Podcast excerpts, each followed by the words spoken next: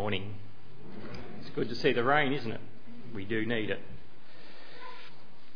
Um, one of the themes we have going for this year is um, how then shall we live? And I guess that can um, encompass many things, can't it? But this morning, in the how then shall we live, it's the cost of discipleship. And this morning, the verses we're looking at will be in Luke chapter 14, verses 25 to 35. I seem to have got a croaky voice, so excuse me if it's difficult to hear, but I'll try and do my best.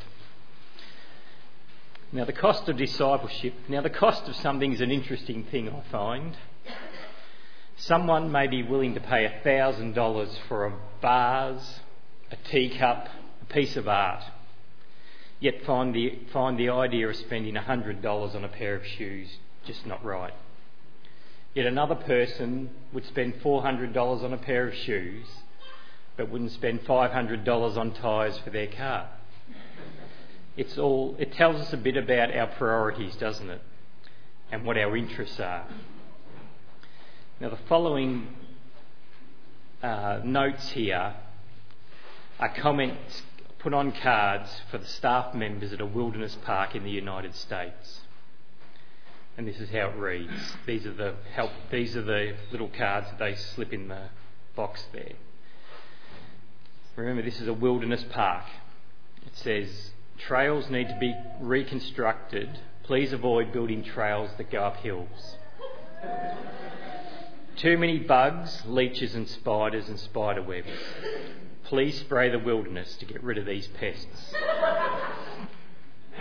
Please pave trails. Chairlifts need to be in some places so that we can get the views without having to hike. The coyotes made too much noise last night and kept me awake. A small deer came into our camp and ate our jar of pickles. Is there any way I can be reimbursed? Name and number inserted. Escalators would be great up the steep hill sections. A McDonald's at the trailhead would be useful. Too many rocks in the mountains. Now, these comments tell us that these people didn't know what they were going into, did they? They didn't know what they were signing up for. They thought a wilderness experience was something different than what they got. And I guess on a serious note, having just had Anzac Day, I guess a lot of those soldiers that went off didn't know what they were getting in themselves in for, did they? But these people here, they just didn't understand it. They just didn't get what a wilderness experience would be like. And I think sometimes we as Christians can be like that. We expect something that we're signing up for that's not a reality. To give some context to verses 25 this morning to 35, chapter 14 starts with Jesus having dinner at a prominent, prominent Pharisee's house. Now, this was not unusual on a Sabbath for the Pharisees to have people around for a meal, so there's nothing unusual in that. And it was common for people to gather around a meal in the, this that day as it is now. And there was nothing unusual in that. But what the Pharisees had done was nothing unusual again, is they laid a trap. And they laid a trap for Jesus. You see, it was the Sabbath, and the Pharisees had set up a suffering man in front of Jesus. Now, the Pharisees wanted to see if Jesus would break the law of the Sabbath, whether he would heal this man on the Sabbath. What do you think the Pharisees, excuse me, what do you think the Pharisees thought he would do? I think they knew what he would do, but they wanted to test him anyway. They knew that he could not do, they knew that he couldn't stand by and do nothing. When there was a need in front of Jesus, he was predictable, wasn't he? He was predictable in his love, his kindness, his compassion, his mercy, and his grace. The Pharisees knew that, and they knew that he would do the loving thing. You know, there's a good point there for us, I believe. We should pray that that is what we have for ourselves and each other. We should ask God that we be predictable. That we be predictable when it comes to godliness. That we be predictable when it comes to love, joy, kindness, patience, and peace. We should be unwilling to compromise in these things. It should be a natural overflow of being a disciple of Jesus. The next few verses to 25, Jesus goes on to teach them about humility and a few other things up to verse 25. And it's at verse 25 we start looking at today. The next 10 verses deal with the issue of discipleship. When it comes to the issue of discipleship, do we know what God expects of us? Do we really understand what it is to be a disciple of Jesus Christ? Now, I gather, I bet, if you went into a Christian bookstore, there would be a multitude of books on discipleship, on how to live your life, on what you should and shouldn't do. And I, I gather, like myself, you would have been in a situation where people are willing to tell you how you should live your life, what you should do and what you shouldn't do. But this morning we're going to look not at a book or not get somebody's opinion, we're going to look at what Jesus said it is to be a disciple. Starting at verse 25. Large crowds were travelling with Jesus, and turning to them, he said, if anyone comes to me and does not hate his father and mother, wife and children, brothers and sisters, yes, even their own life, such a person cannot be my disciple. Verse 27 And whoever does not carry their cross and follow me cannot be my disciple. Now that's a crowd thinner if ever you've heard one, surely. Here is hundreds of, if not thousands of people that he's in front of. Now, these are not the verses that I would recommend that we stick out the front of our church because they're not the sort of things that you would look at and they make you feel warm and comfortable inside and inviting, are they? But this is what Jesus said in these verses. Someone once said, that it wasn't the verses in the Bible that they didn't understand that concerned them. Sorry, let me repeat that. It's not the verses in the Bible. hang on, I better read this. Someone once said, It's not the verses in the Bible that I don't understand that perturb me, it's the verses that I do understand that bother me. Now, these verses fit that category, don't they? Any way you look at it, these verses are challenging. They are direct, they're not coated in sugar, they're straight to the point. They can even make us feel a little uncomfortable. You can't read these verses and brush them aside and say they're not relevant to me. You can't read these verses and say they're not an issue to our culture today these verses are at least as relevant to us today as any time in history. Now, the term used here for disciple is what we would call a Christian. They are one in the same. A disciple and a Christian are two different words for the same thing. It would be like if I, I can call Tracy my wife or my spouse. A Christian and a disciple are one in the same. Now, just to back that up there, there was a, in um, Acts 14 21 to 22, Paul and Barnabas were preaching, and this is what they said. This is what, the, this is what it says in the Bible. They preached the good news in that city and won a large number of disciples. Then they returned to Lystra, Iconium, and Antioch, strengthening the disciples and encouraging them to remain true in the faith. In Ephesians 2 8, it says, 2 8 to 10, For it is by grace you have been saved through faith. And this is not from yourselves, it is the gift of God. It is not by works, so that no one can boast. For we are God's handiwork, created in Christ Jesus to do good works, which God prepared in advance for us to do. You do not start off as a Christian and progress to become a disciple. If you have genuinely prayed the prayer and asked God into your heart, you are a disciple. Now, we all may be different stages on that journey for various reasons, but you are a disciple. Now, the best analogy I could think of for a disciple in our world today would be an apprentice tradesperson. When you start off as an apprentice, you have a mentor or a teacher. You have somebody that guides and instructs you on that journey. The mentor teaches the apprentice, and the apprentice observes the mentor. And this, can ha- this happens over a long period of time, four years in most cases in our state anyway. And you know, I've seen a, a lot of apprentices over the years and come across them in various forms of my work. And it's interesting because sometimes you see an apprentice do something and you think that's the way his mentor does the same thing. They observed and they took on board what was mentored. And this is what being a disciple is it's following the teacher. When Jesus said, Come, follow me, that's what he meant. Listen to what I say, observe what I do, and then do likewise.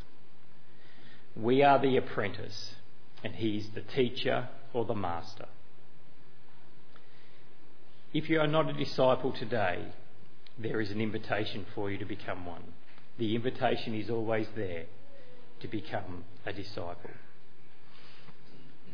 Verse 26 If anyone comes to me and does not hate his father, mother, wife, and children, brothers and sisters, yes, even their own life, such a person cannot be my disciple. Now, does this mean we are to hate our father, mother, wife, children, brothers, and sisters, the people around us? No, because that would contradict so many things in God's word, wouldn't it? What he is saying here is love less. Love those things less. Get your priorities right. Get your love priorities right. And in doing this, you will love the people around you even more.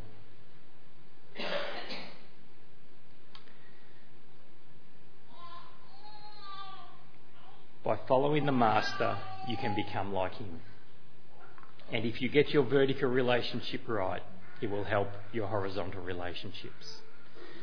By calling ourselves disciples, there should be no greater love in our life than our loyalty to Him. That is the most important thing in our life.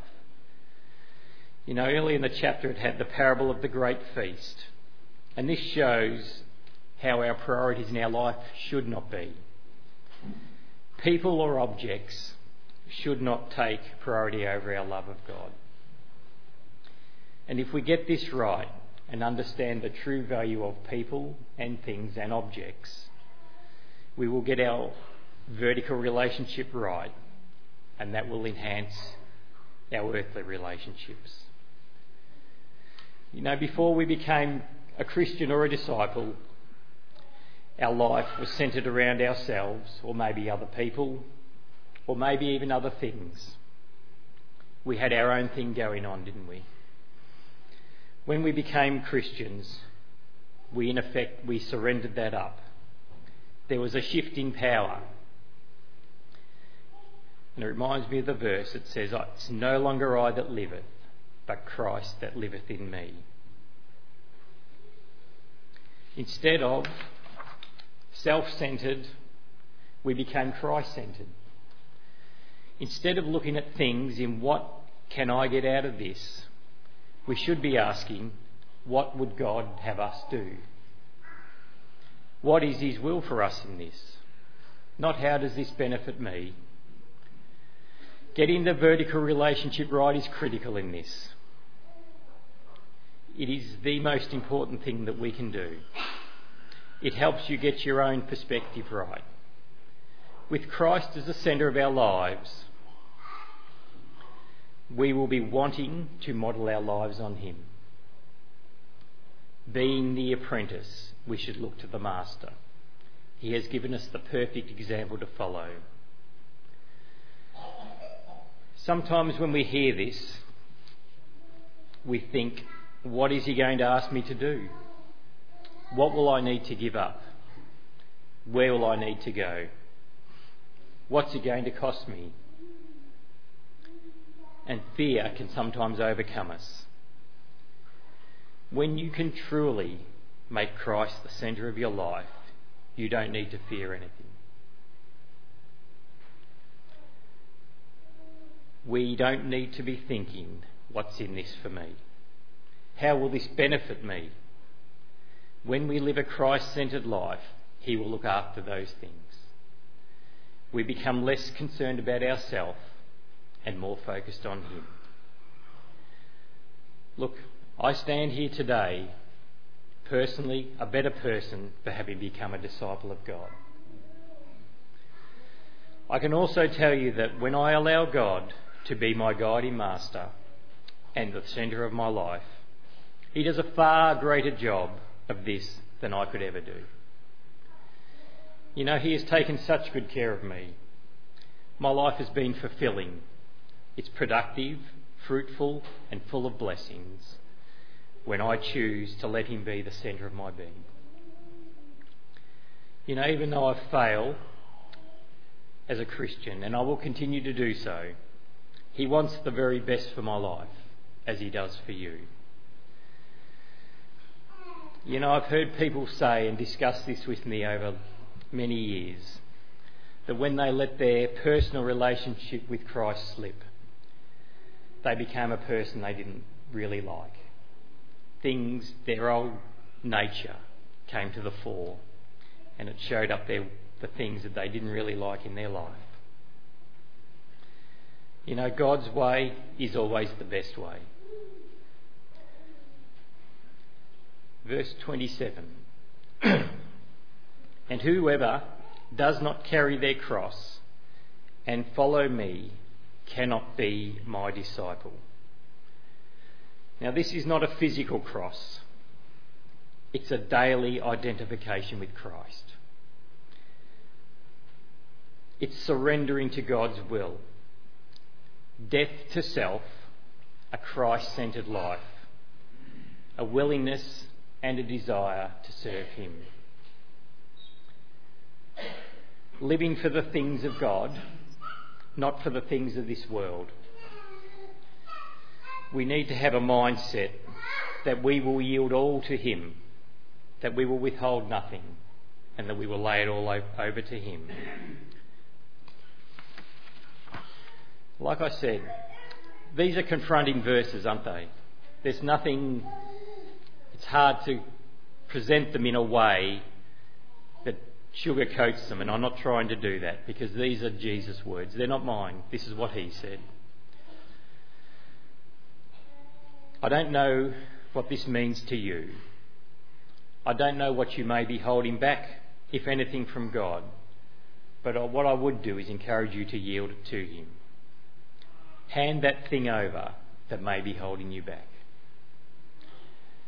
If you struggle with this, like we all do, maybe you need to ask someone you trust to work through this with you. You need to get to that place where you are willing to yield it all to Him without holding anything back.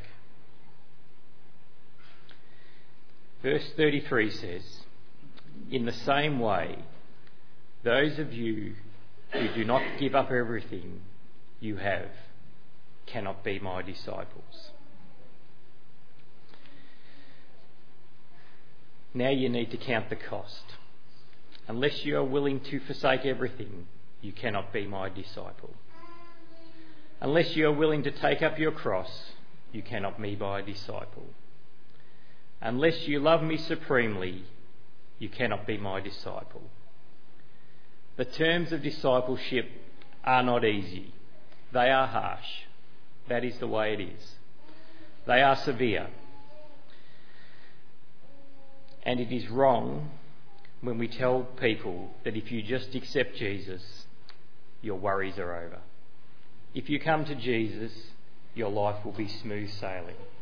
If you come to Jesus, you won't need to concern yourself with anything else.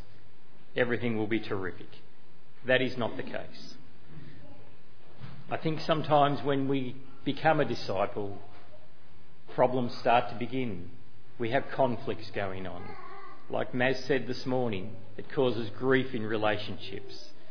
It can do things to you that make you feel uncomfortable, and that is one of the costs of being a disciple.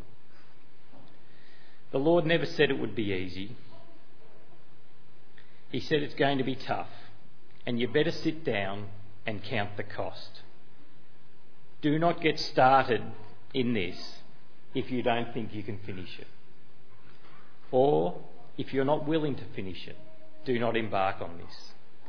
You need to take an account and determine whether or not you are really willing to pay the cost. Are you willing to pay this price to go all the way through from woe to go? Because unless you are willing to forsake everything, you really can't be my disciple. These are hard words, aren't they? They're tough. But I believe when we come to the Lord and say, I want you to be my Saviour, I understand that you died on the cross for my sins, and I want forgiveness of my sins, and I'm asking you to be Lord of my life. In effect, what you are saying is, I hand everything over to you. Everything I have is yours. All my possessions, all my relationships, all my dreams, all my ambitions are yours. I'm handing them over to you. You know, the word forsake means to say goodbye to it, to get to leave it, to be willing to leave it because of who you are and what you have done for me, I'm willing to let it go. If you really want Him to be Lord of your life, you need to be willing to let it go.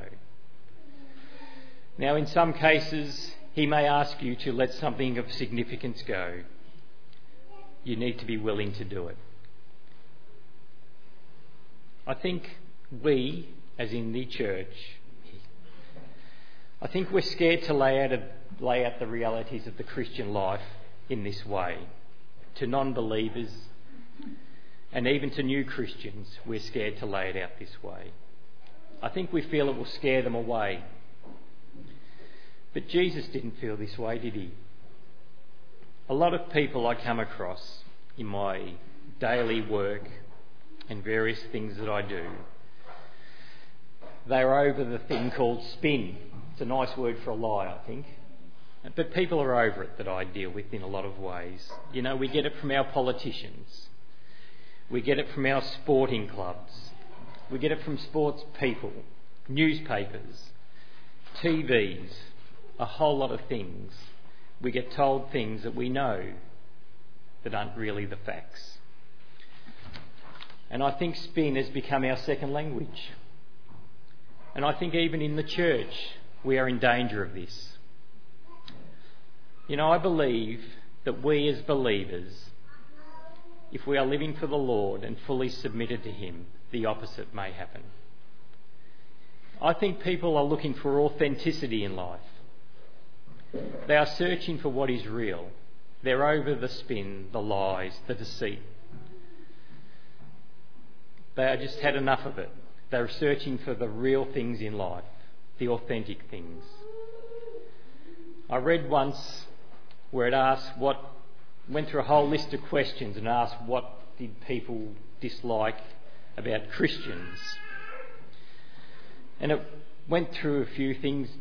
They weren't necessarily perturbed that they read the Bible, went to church, um, even spoke about their faith in an open way. But what bothered these people most was if they were hypocrites. That's what perturbed people most. And I think that's true, isn't it? No one likes a hypocrite, as they say.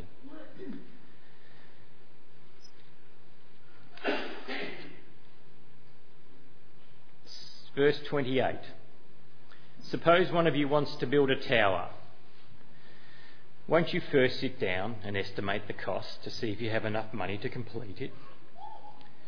For if you lay a foundation and are not able to finish it, everyone who sees it will ridicule you, saying, This person began to build and wasn't able to finish. Or suppose a king is about to go to war against another king. Won't he first sit down and consider whether he is able, with 10,000 men, to oppose the one coming against him with 20,000? If he is not able, he will send a delegation while the other is still a long way off and ask for terms of peace. In the same way, those of you who do not give up everything you have cannot be my disciples. Now remember at the start of verse 14, Jesus was saying this to hundreds, if not thousands of people. And my sort of understanding of this is that some were true disciples and others were bystanders and observers. And he, so he didn't say this to a small select group of his disciples. He said this to the general public. He turned to them and he said, Let me explain to you what is required of you. If you wish to be my disciple, make sure you can count the cost before you start the project. In the same way as you start a building project or anything that undertakes an outlay of money, you, sh- you need to look at the start. You look at the end while you're at the start. T- make sure you can count the cost before you start the project. Don't start this without fully grasping what it will cost. When you choose to follow Jesus Christ, it's not just about today, it's about having an end in mind. I guess you could understand with the multitudes following Jesus that you might get caught up in the miracles going on, the healings, the things that Jesus was doing, and the euphoria that was going on there. And maybe you might stand there and think, this seems like a nice lifestyle choice today. Jesus is saying to them and to us, don't do it. Don't start without knowing what you're signing up for.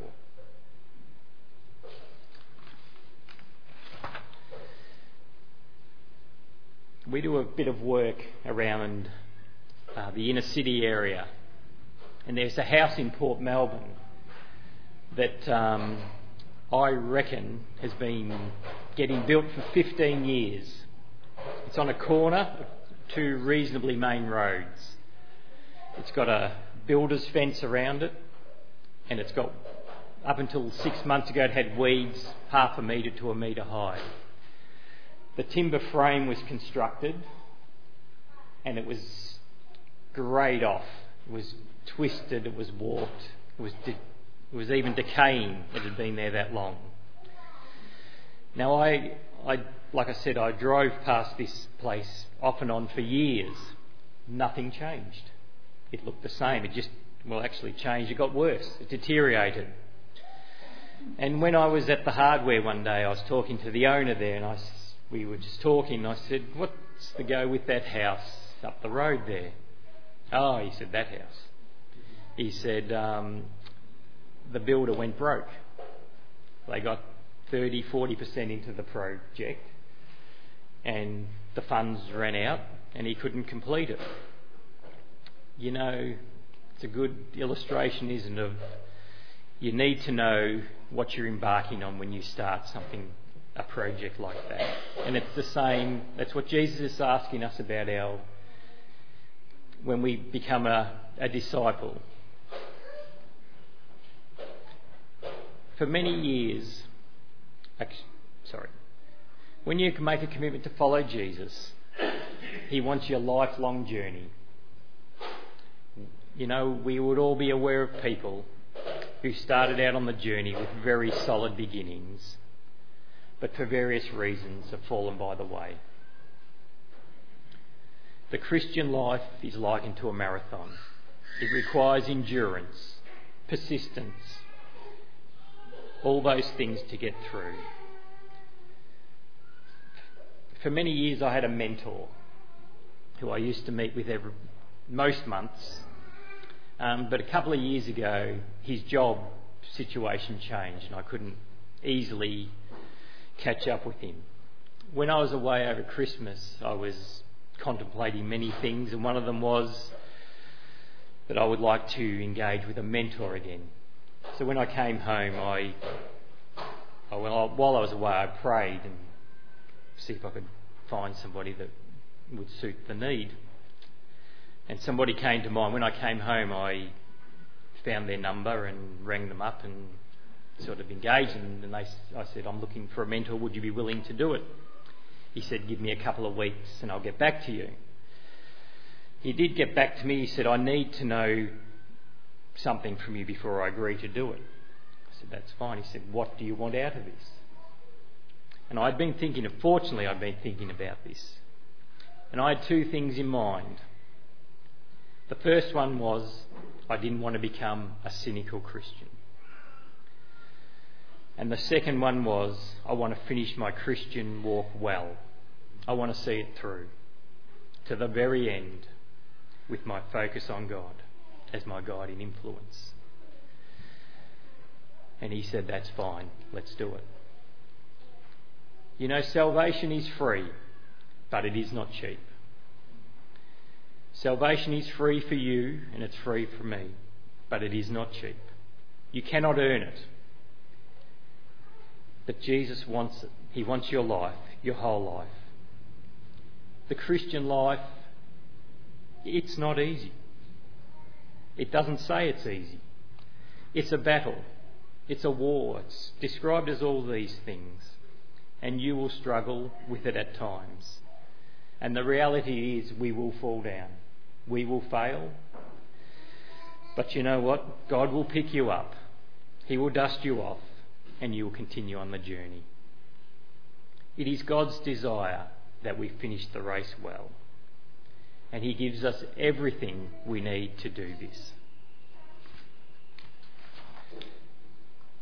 Verse 34 Salt is good, but if it loses its saltiness, how can it be made salty again? It is fit neither for the soil nor the manure pile. It is thrown out. Whoever has ears to hear, let him hear. As I said, these are not easy. They're, I find they're easy to understand, but they're not easy to do, are they, or live out? The question for us is not, can I do this? The question for us is, am I willing? Am I willing to do this? Am I willing to pay the price? Am I willing to hand it over to God? Am I willing to say, I want you to be the centre of my life? Am I willing? Are you willing? Are you willing to pay that cost? I've got a little story to finish off with and then we'll pray. You can listen to this story with your eyes closed or open or however you feel comfortable to do, that's fine. It's out of a book that I read many years ago, and I remember reading it, and it impacted me then, and it had disappeared out of my life. And it's, I came across it through various means a year or two ago. It's by Max Lucado, and I'm going to read it, and then I'll pray, and then we're done, and then we'll have a cup of tea and coffee, or whatever you prefer. It's quiet. It's early. My coffee is hot. The sky is still black. The world is still asleep. The day is coming. In a few moments, the day will arrive. It will roar down the track with the rising of the sun. The stillness of dawn will be exchanged for the noise of the day. The calm of solitude will be, replaced by the pounding pace of human race. The refuge of the early morning will be invaded by decisions to be made and deadlines to be met. For the next 12 hours, I will be exposed to the day's demands. It is now that I must make a choice. Because of Calvary, I am free to choose, and so I choose. I choose love. No occasion justifies hatred. No injustice warrants bitterness. I choose love. Today I will love God and what God loves. I choose joy. I will invite God to be the God of my circumstance. I will refuse the temptation to be cynical, the tool of the lazy thinker. I will refuse to see people as anything less than human beings created by God. I will refuse to see any problem as anything less than an opportunity to see God. I choose peace. I will live forgiven. I will forgive so that I may live. I choose patience. I will overlook the inconveniences of the world. Instead of cursing the one who takes my place, I invite him to do so. Rather than complain that the wait is too long, I will thank God for the moment to pray. Instead of clenching my fist at new assignments, I will face them with joy and courage. I choose kindness. I will be kind to the poor, for they are alone. Kind to the rich, for they are afraid. And kind to the unkind, for such is how God treated me. I choose goodness. I will go without a dollar before I take a dishonest one. I will be overlooked before I will boast. I will confess before I will accuse. I choose goodness. I choose faithfulness. Today I will keep my promises. My debtors will not regret my, their trust. My associates will not question my word. My wife will not question my love. And my children will never fear their father will not come home. I choose gentleness. Nothing is won by force. I choose to be gentle. If I raise my voice, may it be only in praise. If I clench my fist, may it be only in prayer. If I make a demand, may it only be of myself. I choose self control. I am a spiritual being. After this body is dead, my spirit will soar. I refuse to let what will rot rule the eternal. I choose self control. I will be drunk only with joy. I will be impassioned only by my faith. I will be influenced only by God. I will be taught only by Christ. I choose self control. Love, joy, peace, patience, kindness, goodness, faithfulness, gentleness, and self control. To these I commit my day. If I succeed, I will give thanks. If I fail, I will seek His grace. And then, when this day is done, I will place my pillow place my head on my pillow and rest. Amen.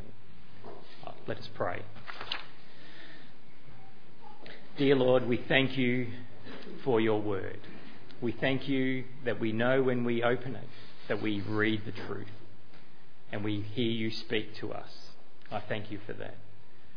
I pray now for these words that we read this morning. I pray that you'll help us to apply them to our lives.